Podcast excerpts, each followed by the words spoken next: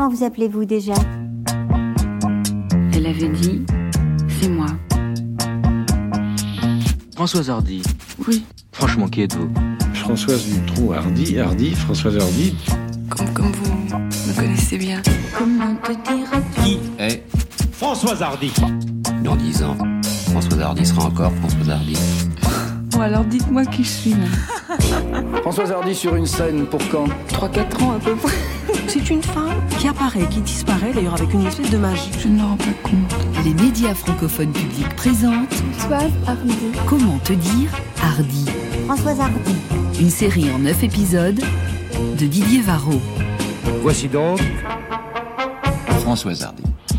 J'aime les chansons tristes. Ça veut dire que vous êtes triste? Non. En dehors de la chanson, il y a d'autres choses que vous aimez dans la vie Oh. Il n'y a que ça qui me plaise pour le moment, puis j'ai pas le temps pour, pour autre chose. Vous aimez sortir, danser avec des copains Euh, je sors très rarement. Pourquoi vous n'aimez pas sortir Euh, j'ai jamais eu l'occasion de tellement sortir. Vous vous donnez l'impression d'être plutôt le genre euh, solitaire. Oui.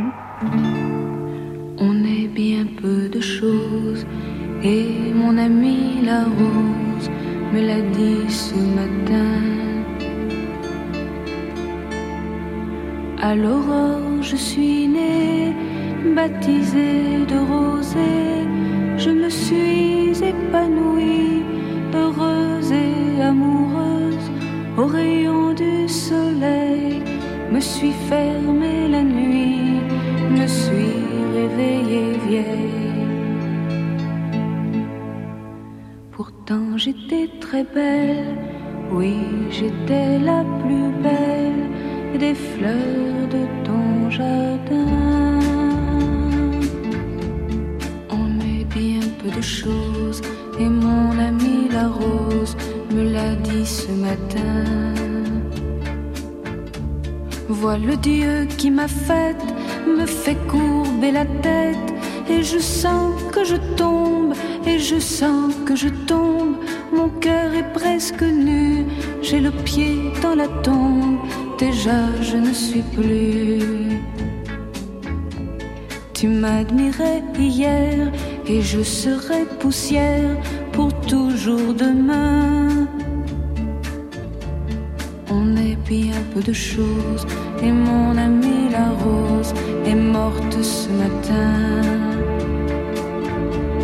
La lune cette nuit a veillé mon ami, moi en rêve j'ai vu éblouissante et nue son âme qui dansait bien au-delà des nues et qui me souriait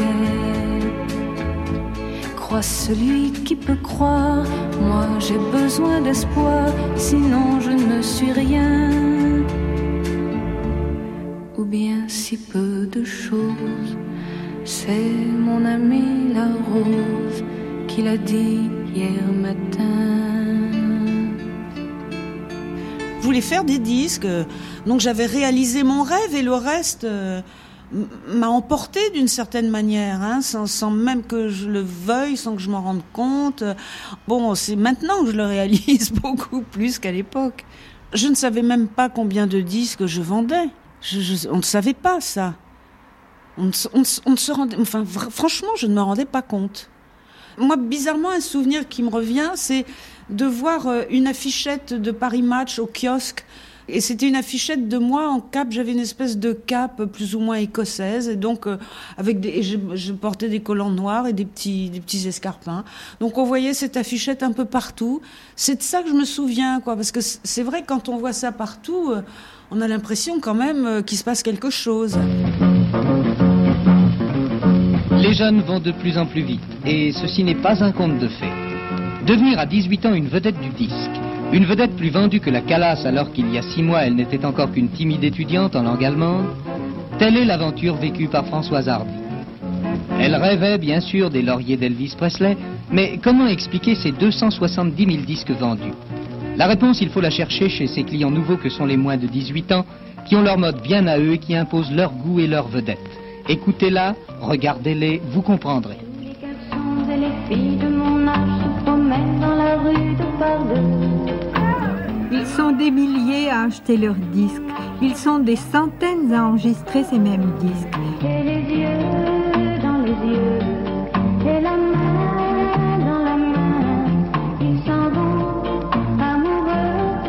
Les premiers qui ont fait du rock une des grandes attractions de leur vie, on les a appelés les copains. Les seconds qui vendent leur talent aux autres, ce sont les idoles.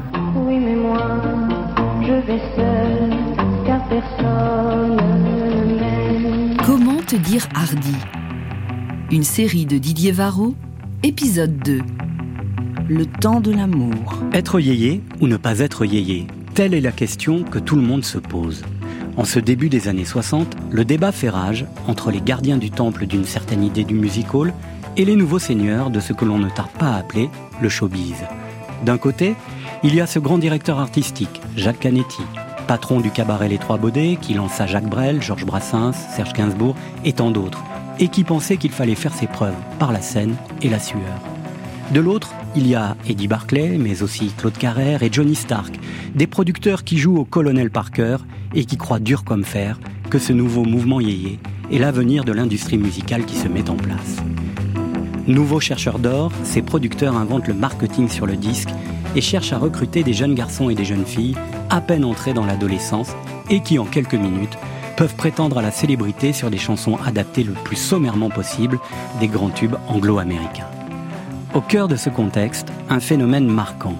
L'émission de radio Salut les copains sur Europe numéro 1, lancée en 1959 et qui, dès le début des années 60, devient l'organe officiel de cette révolution de velours que le courant yéyé propage.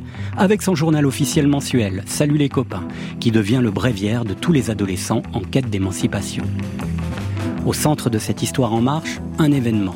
Le 22 juin 1963, entre 150 000 et 200 000 jeunes se retrouvent place de la Nation, à Paris, pour un concert gratuit à l'occasion du premier anniversaire du magazine Salut les copains. Au programme, les Gams, Daniel Gérard, Franck Alamour, Richard Anthony, Les Chaussettes Noires, Les Chats Sauvages, Sylvie Vartan et Johnny Hallyday. Le monde afflue place de la Nation, la police est dépassée et le service d'ordre est vite débordé. Dans un article paru dans le journal Le Monde, le sociologue Edgar Morin rend compte de ce concert et baptise ces jeunes les yéyés. Par extension, yéyé désigne donc aussi un phénomène sociologique. Françoise Hardy, fidèle à sa réputation et à son caractère singulier, interroge légitimement celles et ceux qui l'écoutent quant à son appartenance au mouvement dont elle paraît si naturellement issue. Évidemment qu'elle faisait partie du courant yéyé. Marc Maréchal, ami de Françoise Hardy. Elle faisait la une comme les autres euh, de Salut les copains, euh, cette radio concurrente euh, toutes les semaines ou presque. Oui, oui, elle faisait partie de la yéyé. Le, le plus qu'elle avait par rapport à tous les autres, c'était une espèce de classe folle qu'elle avait comme ça. à chaque fois qu'elle chantait, à chaque fois qu'on la voyait, elle avait une image absolument hallucinante. Elle était d'une beauté d'abord hallucinante c'était d'une élégance folle, quoi, par rapport. Alors, moi, j'aimais beaucoup Sylvie Vartan aussi, j'en étais dingue. Mais Sylvie, elle avait un côté plus, et même Sheila, elle avait un côté plus popu, on va dire. Elle, elle avait ce truc en plus qui faisait que on avait l'impression d'être plus intelligent quand on entendait ses chansons. C'était plus doux, c'était plus romantique, je sais pas. Il y avait quelque chose comme ça qui faisait qu'elle était quand même à part. François, c'était pas une yéyé Dominique Blanc-Francard, réalisateur artistique. Je pense qu'elle avait le talent de son écriture, de, son style de voix, et qu'en même temps, à l'époque où tous les yéyés, effectivement, chantaient un peu n'importe quoi et s'agitaient avec des guitares, ça mettait une sorte de paix qui passait dans la chanson, un peu un ovni de l'époque. Et tout le monde, en fait, je pense, était amoureux d'elle à, cette période-là, parce que c'était la seule fille qui chantait en français avec un tel euh, talent d'écriture. Et quand on a 16-17 euh, ans, qu'on entend quelqu'un qui chante, qui chante une chanson qui vous parle et qui vous émeut, on aimerait la rencontrer, discuter, enfin comme tous les ados. Euh, la fascination qu'elle exerce, c'est probablement par son personnage, c'est-à-dire c'est quelqu'un qui est quand même un peu insaisissable. On a beaucoup de mal à comprendre ou à explorer ce qu'elle peut penser réellement. Donc c'est vrai que c'est quelqu'un d'attirant parce que c'est mystérieux.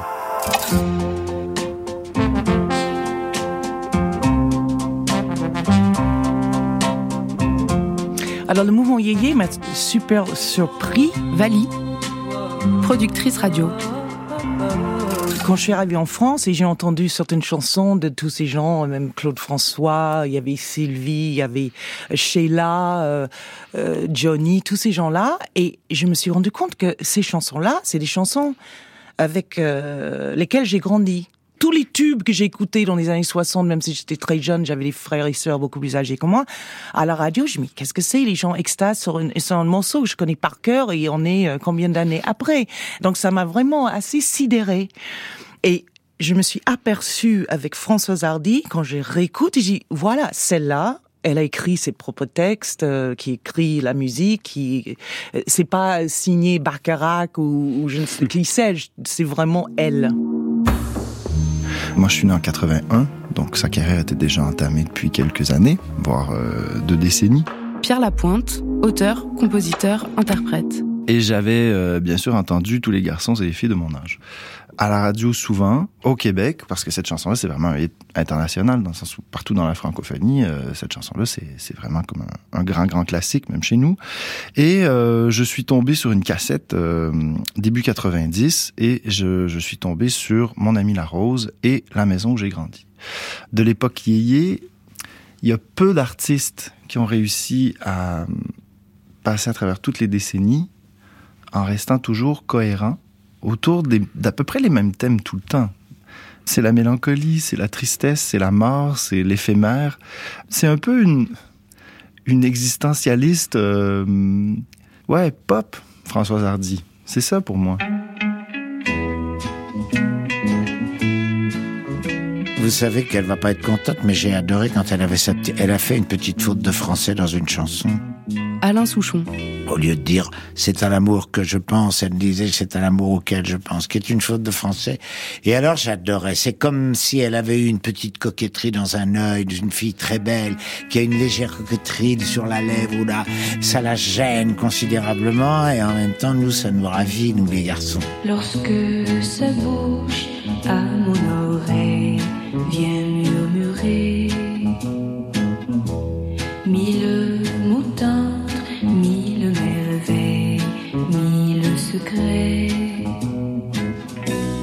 C'est à l'amour auquel je pense. Et que j'espère et que j'attends. C'était tellement mignon la musique en même temps et tout. Alors j'adorais ça. Oui, avec toujours quelque chose de romantique et d'un peu évanescent, de avec de l'écho sur sa voix. Euh, ah, c'était bien. Et puis elle faisait ça avec élégance. J'étais un fan de Françoise. Hein. Je suis toujours.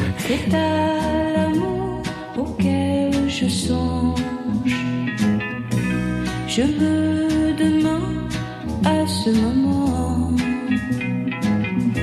s'il n'existe que dans les songes ou bien vraiment.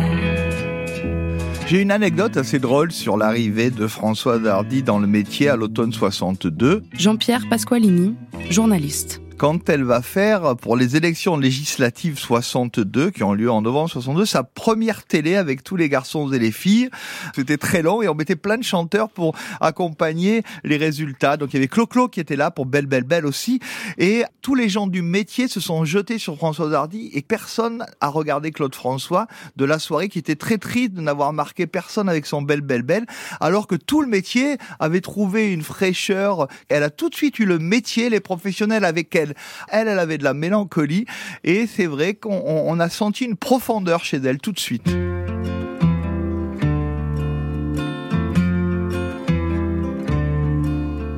La première fois où elle m'est apparue à la télévision, je crois que j'arrivais d'Amérique. Maurice Chevalier, l'homme toujours affublé d'un canotier, d'une canne et d'un nœud papillon, reste pour beaucoup de Français l'incarnation même d'une certaine idée de la tradition dans le musical français. Il est encore au début des années 60 le modèle joyeux et fantaisiste pour le public américain d'une certaine gouaille et d'une certaine idée de l'élégance française et parisienne. Et c'est lui, ce monstre sacré, qui adoube François Hardy. Tout d'un coup, j'ai fait connaissance avec euh, Françoise Hardy, que je, je, ne connaissais pas du tout, qui, qui chantait en premier plan une, une, chanson très douce, avec un visage, mais un visage que, que j'appelle moins un visage à foule, parce qu'il y, y, a des visages qui accrochent la foule. Mm -hmm. Parce que, parce que ce sont des visages particuliers et qui ont une beauté particulière et, et une force particulière.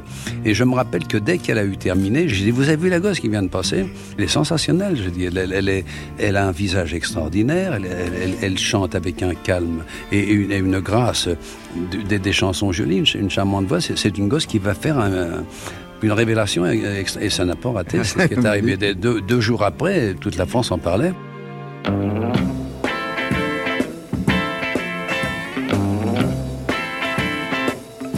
Eh bien, mes amis, vous allez être particulièrement gâtés aujourd'hui puisque nous avons rendez-vous avec Françoise Hardy. Françoise est une jeune personne tellement occupée qu'elle n'a pas pu nous recevoir chez elle, mais nous allons la retrouver dans sa loge à l'Olympia. Est-ce que c'est votre vrai nom d'abord? Bien sûr, oui.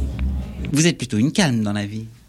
Oh oui, non, mais enfin, c'est parce que c'est surtout parce que mes chansons sont, sont lentes, enfin, se prêtent pas à des.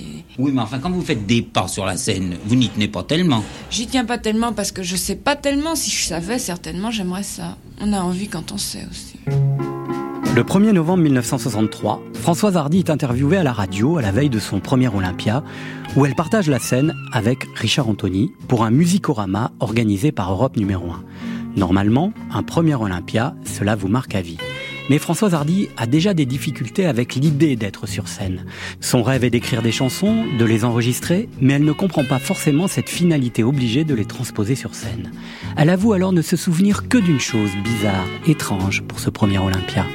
Je m'en souviens à cause de la présence de Sylvie euh, Vartan qui était là avec son petit chapeau. Je ne me rappelle que de ce que Sylvie a eu pendant ce musicorama des moments excessivement douloureux. Je ne me rappelle que de ça. Moi, j'étais, j'aimais beaucoup Sylvie Vartan, j'aime toujours beaucoup d'ailleurs. Je la trouvais en plus très très très très très jolie. Et j'aimais bien ses chansons. Il y avait des chansons que j'aurais aimé chanter, que lui composait son frère, Eddie Vartan. Sylvie Vartan, elle a 18 ans, elle aussi. Son frère était chef d'orchestre. On cherchait une chanteuse, il a dit pourquoi pas ma sœur? Sylvie a chanté, ça a marché, alors elle a quitté le lycée. Est-ce qu'elle le regrette? Non, je ne regrette pas d'avoir abandonné le lycée, mais ce que je regrette, c'est de ne pas avoir pu faire ma philo. Vous avez un petit peu un côté désabusé, non? Oh non, pas du tout. Faut pas exagérer quand même. Tous mes copains, quand je les vois passer, tous mes copains m'aiment bien. Elle était et elle avait tout, tout ce que je n'étais pas et tout ce que je n'avais pas. Parce que moi, je la trouvais formidable sur scène. Euh, Elle savait se mettre en valeur, elle savait danser, elle savait bouger. Elle avait des chansons que j'aimais beaucoup. Elle représentait une jeune fille que j'aurais aimé être et à laquelle, si elle avait eu ma grand-mère, jamais ma grand-mère n'aurait pu dire tu ne plairas à aucun garçon. voilà, c'était la jeune fille, la jeune femme sexy qui plaisait euh, aux jeunes gens. Pour moi, Françoise, Sylvie et Sheila ont influencé euh, la France. Jean-Pierre Pasqualini, journaliste. On a vu dans les rues fleurir des tas de gamines qui ressemblaient à l'une ou à l'autre. Euh, pour moi, il y avait la grande sœur idéale qui était qui était Sheila, toujours enthousiaste, toujours souriante, en permanence punchy, dynamique. Euh, D'autres qui étaient peut-être un peu plus réservés, un petit peu plus mélancoliques, se sont dit ben nous on n'a pas toute cette énergie, mais euh, on, on, pourra peut-être réussir parce qu'on ressemble à une fille qui, qui réussit, qui s'appelle Françoise Hardy. On s'identifie à cette fille qui est peut-être plus sur la réserve. Et puis Sylvie, c'était la sensualité. Je ne sais pas si euh, Françoise Hardy, Sylvie Vartan et Sheila euh, ont correspondu à trois types de jeunes françaises ou si elles ont créé trois types de jeunes françaises. SLC, salut les copains Jolie petite Sheila, jolie petite Sheila, ce nom que tu m'as donné, tout au fond de mon cœur, je le garderai toujours, je te le promets. Je crois que c'est Françoise est la première artiste que j'ai rencontrée dans un studio.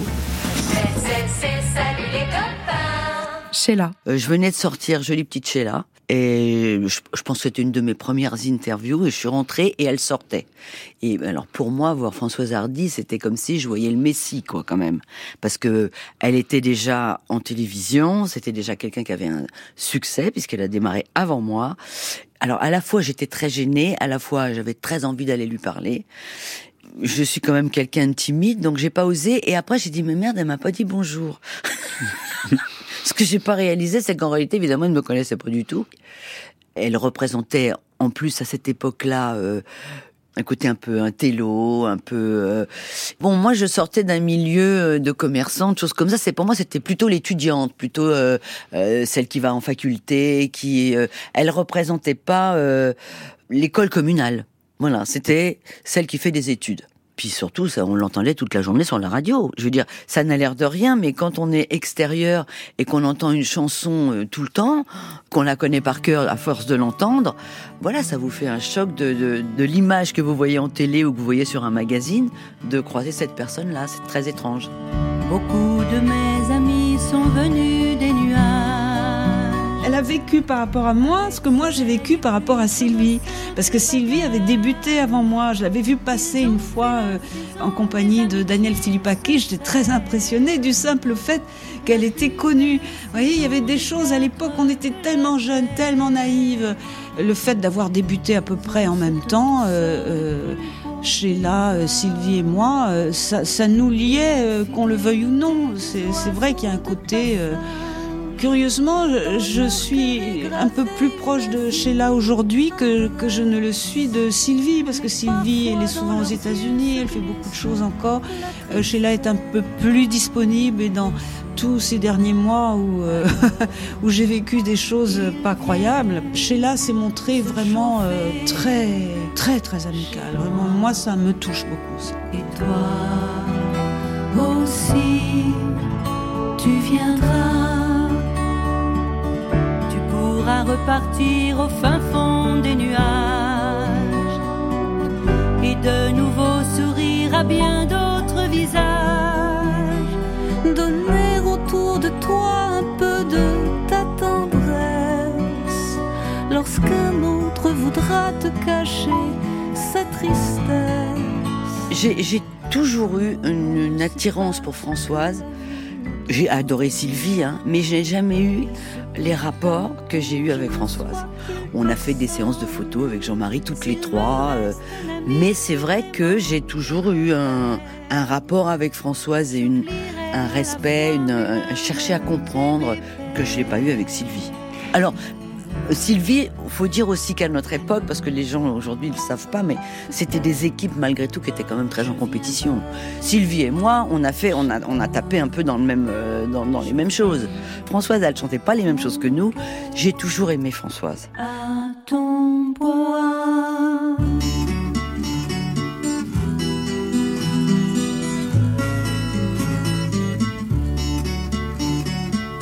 Beaucoup de mes amis sont venus nuages, avec soleil et pluie comme simple bagage. Ils ont fait la saison des amitiés sincères la plus belle saison des quatre de la terre.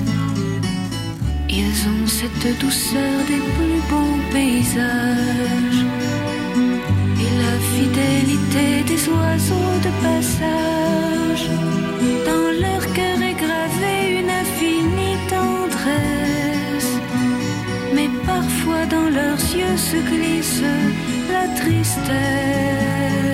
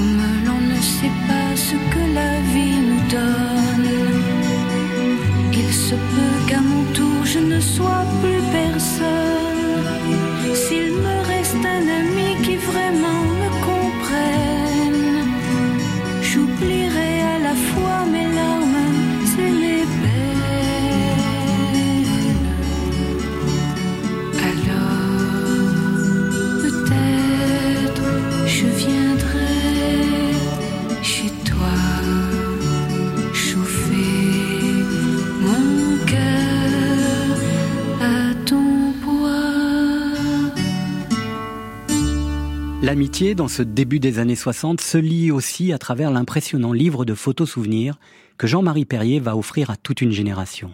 Photographe d'une époque, d'une jeunesse indomptée et insouciante, éprise de rêves américains, et pourtant foncièrement attachée à l'idée d'une élégance française. Jean-Marie Perrier est celui qui a contribué à donner une incarnation à la vie de ses idoles, qui parfois ne savaient pas ce qu'ils vivaient. Ce mélange d'innocence et de beauté non maîtrisée a forgé la légende de ces années 60. Françoise Hardy détestait se faire photographier, et elle n'avait aucune conscience de sa beauté. Jean-Marie Perrier tombe fou amoureux de son modèle tout de suite. Pour la première séance photo, ils se sont retrouvés tous les deux, très timides, marchant dans Paris, sans se dire un mot. Comment te dire Hardy, une série de Didier Varro pour les médias francophones publics. On, a eu assez rapidement une relation euh, sentimentale, amoureuse, et donc euh, il y avait que ça qui occupait ma pensée. Le reste, le reste, je planais complètement. Il y avait beaucoup, il fallait faire beaucoup de choses. Il fallait faire des, des, des, photos tout le temps, des interviews, des choses comme ça. Euh, il fallait se déplacer aussi beaucoup. Donc, euh, je me rappelle assez mal de, de tout ça parce qu'en fait, ma préoccupation majeure, c'était c'était ma vie sentimentale, le fait que moi, comme je devais me déplacer très souvent et que Jean-Marie se déplaçait beaucoup, beaucoup aussi, donc on se voyait pas assez, donc j'étais très malheureuse. Et, la seule façon d'être un peu moins malheureuse, c'était quand j'étais dans une chambre d'hôtel, ce qui m'arrivait donc beaucoup trop souvent, euh, de d'essayer de faire une chanson en rapport euh, avec euh, avec mes manques. La photo du siècle, pas moi. C'est Jean-Marie Perrier qui l'a prise. Devant son objectif, 47 copains. Toutes les idoles yéyé. Terrible Aujourd'hui, Françoise, vous ne nous recevez pas chez vous, mais disons presque dans un studio, un studio de photographe, et ce studio appartient à Jean-Marie Perrier. Mais Françoise, comment est-il comme réalisateur, euh, Jean-Marie Perrier? Ah, moi, très bien. Moi, j'ai beaucoup, comme tout le monde, hein, beaucoup travaillé avec Jean-Marie et à l'époque, ils étaient ensemble. C'est là. Il ne jurait que par Françoise quand même. Vous ne pouviez pas faire une séance de photos sans que Jean-Marie vous parle de, Françoise. Non, mais attends, il était bananas de Françoise. C'était la plus belle du monde, la plus. Euh, je veux dire, Jean-Marie est quelqu'un qui a encensé Françoise, enfin un amoureux quoi, mais un vrai, avec euh, tout ce que ça représentait. Il faisait attention à elle. Il, euh, euh, attends, il lui avait donné un surnom, je me rappelle plus. Je sais pas, c'était pas ma princesse, mais il avait, il avait pas besoin de, l'idéaliser. C'était un idéal, Françoise quand même. de par son côté difficile d'approche, je pense que c'est c'est ce qu'elle dégageait, Françoise. Françoise, c'était pas quelqu'un sur qui on allait taper sur l'épaule. Hein. Pas du tout. Et pas parce qu'elle était antipathique, loin de là, mais parce qu'elle était très renfermée, très timide et je crois euh, pas aussi sûre d'elle qu'on voulait bien le croire.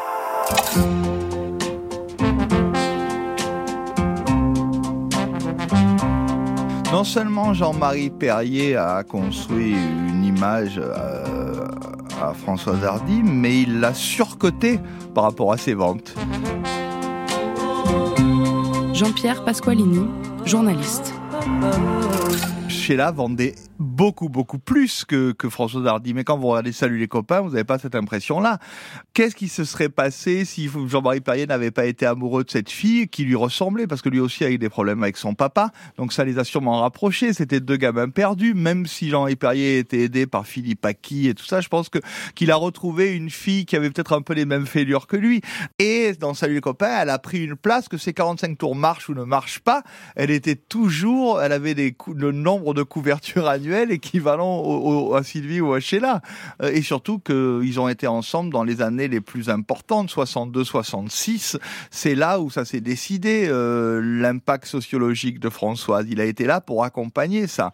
Quelles sont les deux chanteuses qu'il a foutues dans une basse secours en bécassine? C'est Sylvie et Sheila. C'est quand même, euh, il a beaucoup dû se marrer. Mais en tout cas, c'est pas Françoise qui s'y est collée, quoi, dans la basse cour en bécassine. Hein. Françoise, elle était avec Mick Jagger en photo, quand même. Hein. En plus de ce son euh, merveilleux, il y avait ce physique qui était aussi euh, magnifique, quoi. C'était une très belle fille. Hein.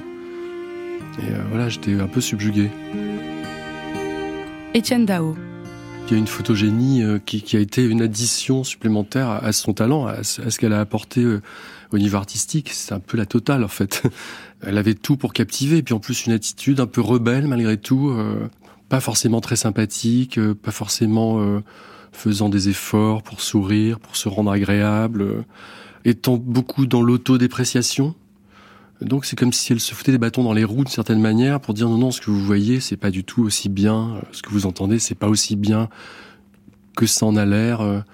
Et c'est ça a toujours été quelque chose qui m'a beaucoup euh, interrogé son autodépréciation euh, perpétuelle. Enfin moi je l'ai toujours entendu dire des choses très négatives à son sujet. Jean-Marie, ça, je, encore maintenant, je trouve ça vraiment formidable. Il s'intéressait euh, euh, à ce que je faisais. C'était lui. Moi, j'avais toujours envie de dire non à tout parce que j'avais pas envie de partir, j'avais pas envie de le quitter. Et je me disais, enfin, si on part tous les deux, ben on se verra jamais. C'est évidemment ce qui s'est produit quand même. Et mais lui me disait non, tu peux pas refuser ça, c'est important pour toi, etc. Il était, il avait une espèce d'intégrité par rapport à ça ou un côté un peu pygmalion. Puis il me donnait des avis. Quand, si par exemple j'achetais un vêtement, il me disait tout de suite ah ça va pas du tout, ne porte plus jamais ça. Ou... Puis moi je lui faisais confiance en tout. Euh, bah, bah, il était, il, était mon aîné, bah, pas de beaucoup, mais il venait d'une famille tellement différente de la mienne. Moi, je venais de rien du tout, et, lui, il venait d'une grande famille. Euh, il avait côtoyé tous les artistes, euh, les acteurs, actrices possibles, imaginables, et tout ça, et ça m'impressionnait beaucoup.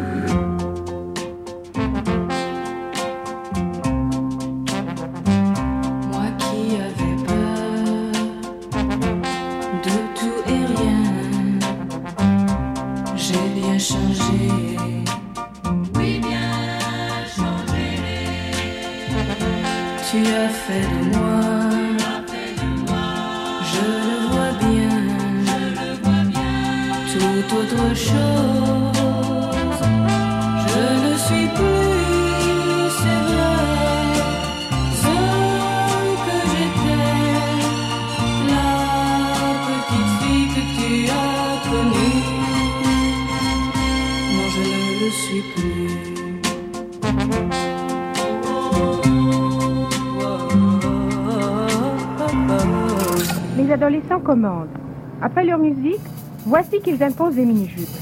Les pantalons bizarres et la mini-jupe, s'ils ont conquis les rues de Londres, font aussi des ravages ailleurs dans le monde. Ce devait être un, modèle pour n'importe quelle jeune femme de son âge. Messia, auteur, compositeur, interprète.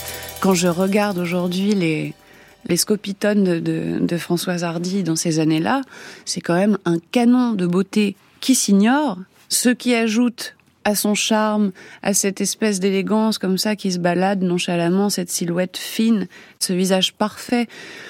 Et puis c'est une, c'est une époque, c'est un style, c'est une, famille d'artistes, c'est des photos en noir et blanc, c'est de l'argentique. Enfin, je veux dire, ça va avec une époque, voilà. Et je pense que cette époque-là a marqué très fort les générations suivantes, dont la mienne encore aujourd'hui.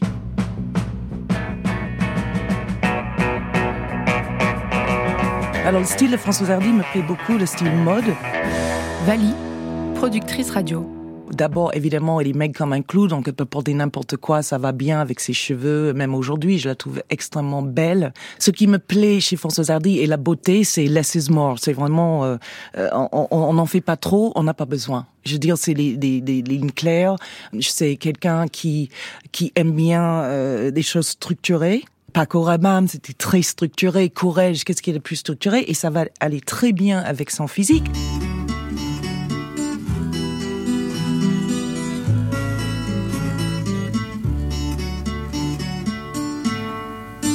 Quand je suis allée voir André Courage, j'avais vu que le style des vêtements très novateur qu'il faisait était un style qui correspondait à ma morphologie difficile à habiller.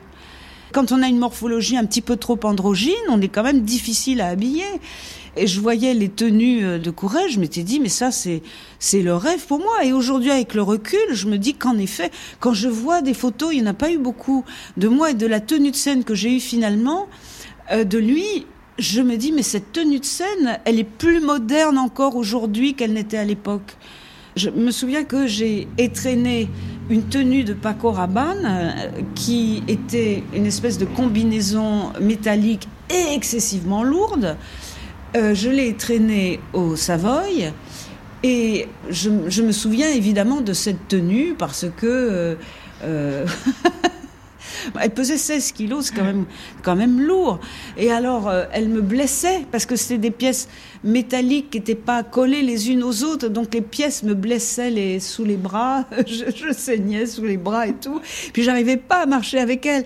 Mais euh, j'aimais beaucoup ce qu'il faisait. Euh, il avait beaucoup de goût. Il avait un sens esthétique très, très développé. On peut dire que comparativement à, à ces deux-là, étaient révolutionnaires, parce qu'ils amenaient vraiment quelque chose de totalement différent de tout ce qu'on avait déjà vu.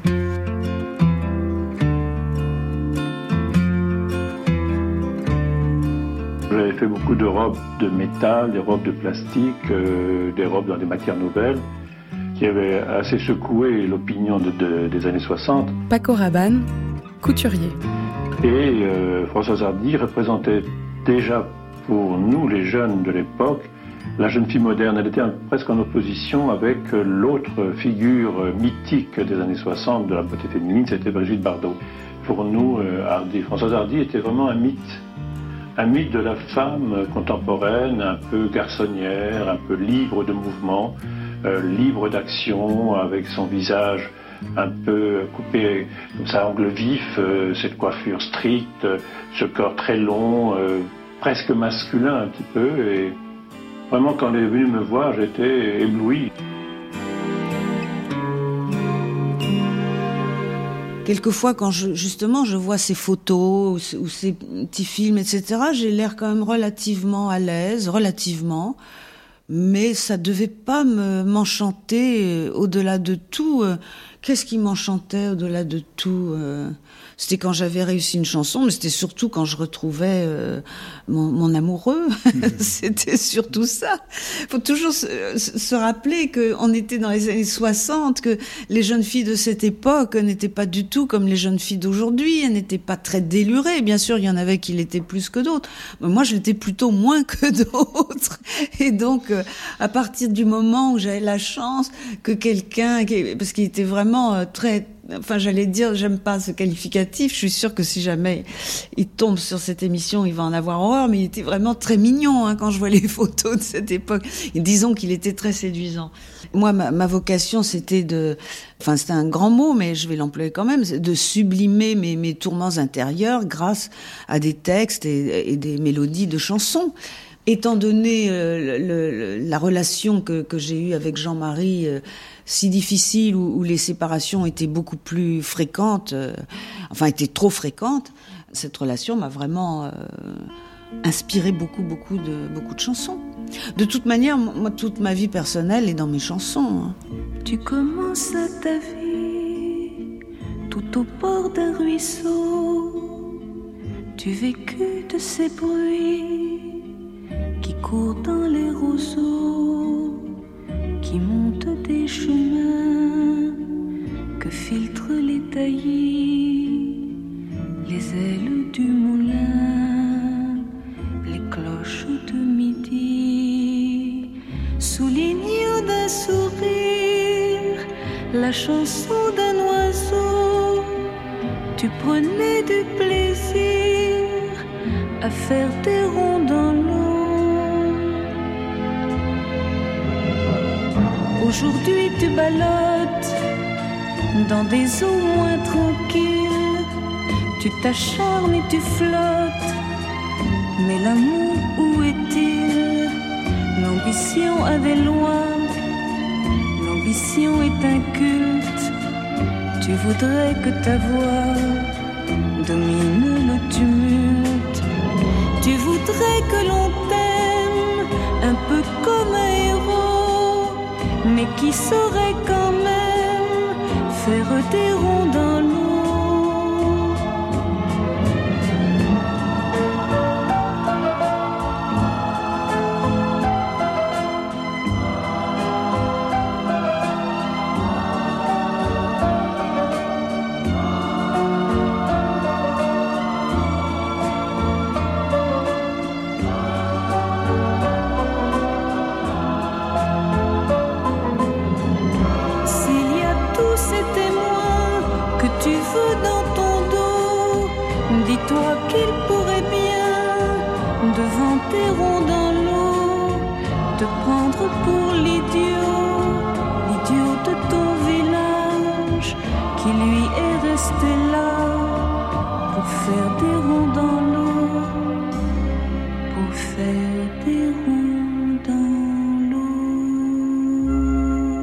1967 paraît l'album Ma jeunesse fout le camp, avec entre autres cette magnifique chanson signée Pierre Barou pour les paroles, Raymond Le Sénéchal pour la musique, qui a signé en tant que compositeur plusieurs BO de films, dont Château en Suède en 1963, avec à l'affiche entre autres une certaine Françoise Hardy. Mais c'est aussi l'occasion pour Françoise de s'offrir avec cette chanson une collaboration avec le producteur anglais Charles Blackwell aux arrangements.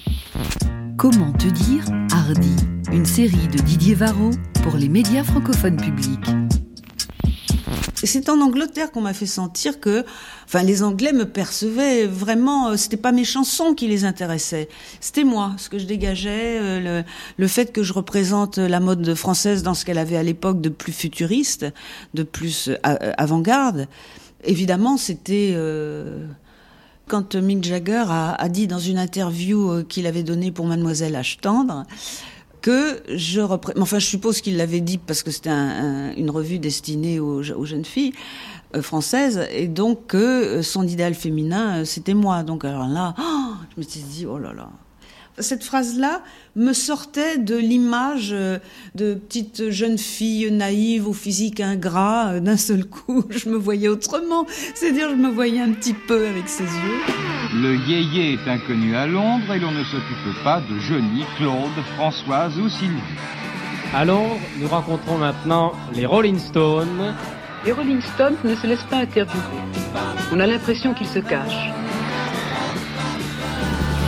Pour moi, la terre promise, c'était de me balader dans une rue d'un quartier de Londres où on achetait, où il y avait plein de boutiques où on achetait les boots euh, qui étaient à la mode à cette époque-là, et de tomber nez à nez avec Mick Jagger qui vous adressait un sourire absolument ensorcelant. C'était, enfin, moi, j'aurais voulu mourir à ce moment-là. Non, mais c'était ça. hein, le- Il a fallu me battre véritablement pour obtenir d'aller enregistrer en Angleterre. L'état d'esprit de la Maison Vogue, c'était ça a marché avec quatre mauvais musiciens, on reste avec quatre mauvais musiciens. C'était ça l'état d'esprit. Non, non, les, les, les, les musiciens, les orchestrateurs français euh, ne pouvaient pas euh, se débarrasser de l'influence classique. Et il, il flanquait des flûtes partout, des, instruments euh, qui n'avaient pas, qui n'étaient pas du tout dans la tonalité, dans le climat euh, pop rock. Et ils en, mettaient trop, ils mettaient trop de choses. Alors que justement, ce qui me plaisait en Angleterre et aux États-Unis, dans les chansons de, de ces pays-là, c'est que c'était aéré. Il n'y avait pas trop de choses et c'était d'une grande efficacité.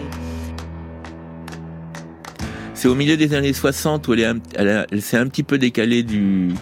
Elle a commencé à enregistrer à Londres, elle a, elle a chanté en anglais. Marc Maréchal, attaché de presse et ami de Françoise Hardy. However much you say that nothing changed for you. Il y avait un côté plus euh, rock'n'roll, quoi, on va dire, toutes ces photos avec euh, Mick Jagger et autres.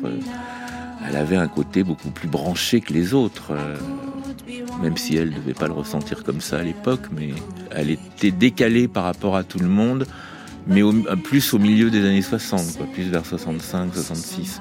Donc là, elle échappait tout d'un coup à, à ce milieu yéyé, euh, un peu franchouillard comme ça, où elle était beaucoup plus euh, européenne, on va dire.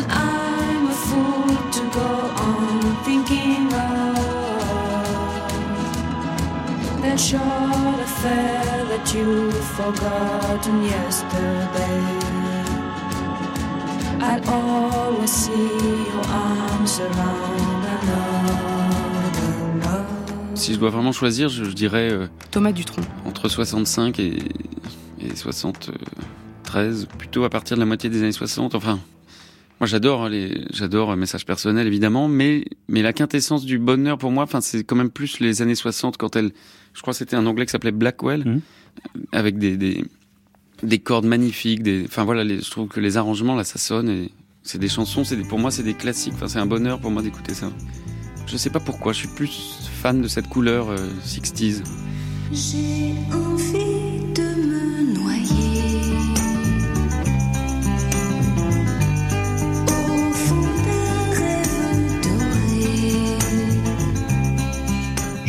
à l'étranger, donc je rencontre beaucoup de musiciens étrangers qui sont véritablement euh, fascinés par son œuvre et par ce qu'elle a apporté de très français.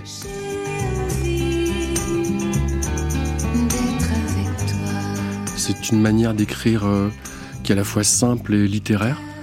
S'il m'arrive d'entendre une chanson à la radio quand je suis à Londres, par exemple, je vois à quel point c'est français.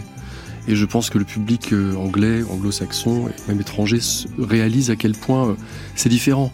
Il y a un côté exotique, différent et français. Je pense que d'ailleurs c'est pour ça que son rayonnement est, si euh, important aujourd'hui.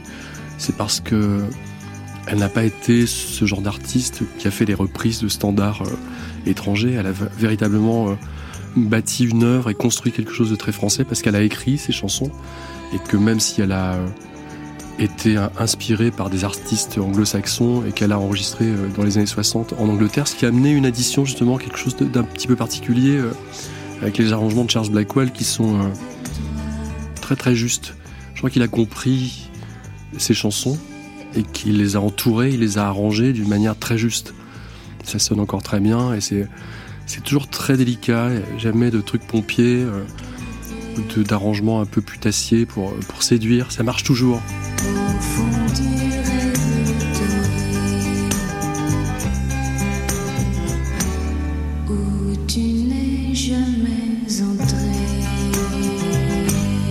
Françoise Hardy, c'est comme l'Eiffel Tower. Euh, euh, C'est-à-dire, euh, je pense que ce qui plaît aux garçons, euh, tous ces gens, Dylan, euh, euh, Mick Jagger, David Bowie, Blur, qui était beaucoup, c'était vraiment, ça peut être ses enfants.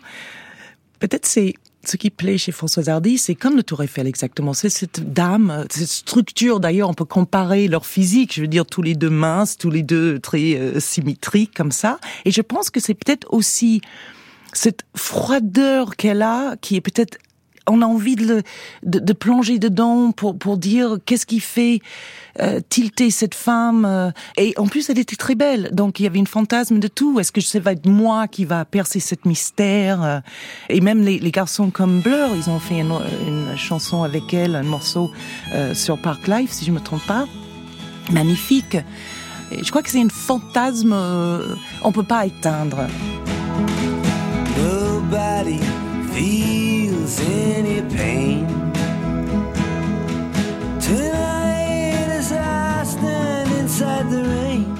J'ai tout de suite euh, apprécié Bob Dylan. Et je l'écoutais énormément, énormément. Et puis il a fait, il a donné son premier concert euh, l'été 66. Il était beaucoup moins beau que sur la photo de sa pochette. Il avait l'air malade, quoi. Il était très, très, très maigre. Et puis il- c'était pas bien ce qu'il a fait sur scène. C'était faux en partie. euh, C'était vraiment pas ce qu'on espérait euh, voir ni entendre. Et donc le- l'entracte a duré euh, très longtemps et les gens ont commencé à manifester et puis ils n'étaient pas contents non plus de ce qu'ils avaient vu. Et puis d'un seul coup, il y a quelqu'un qui vient vers moi et me, de la des coulisses et me dit bon, il veut pas remonter sur scène si vous n'allez pas le voir. Alors c'était le monde à l'envers. Et donc je suis allée le voir. Bah, je crois que la deuxième partie n'a pas été plus réjouissante que la première. Et on s'est retrouvé dans la suite de Bob Dylan euh, à l'hôtel Georges V. Et Bob Dylan me demande de venir le rejoindre dans sa chambre. Il m'a simplement fait entendre deux chansons. Il y avait Just Like a Woman, qui est une de mes chansons préférées de lui. Et puis l'autre, c'était I Want You. Ce n'est qu'en rédigeant mon autobiographie, je, me suis dit 40 ans après, 50 ans après, je me suis dit, mais est-ce que il me mettait cette chanson exprès parce qu'il y avait un message dedans I Want You? Je n'en sais rien et je n'oserais pas l'affirmer.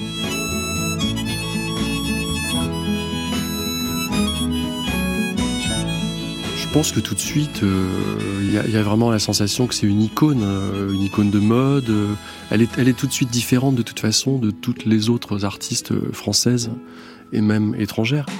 Étienne Dao.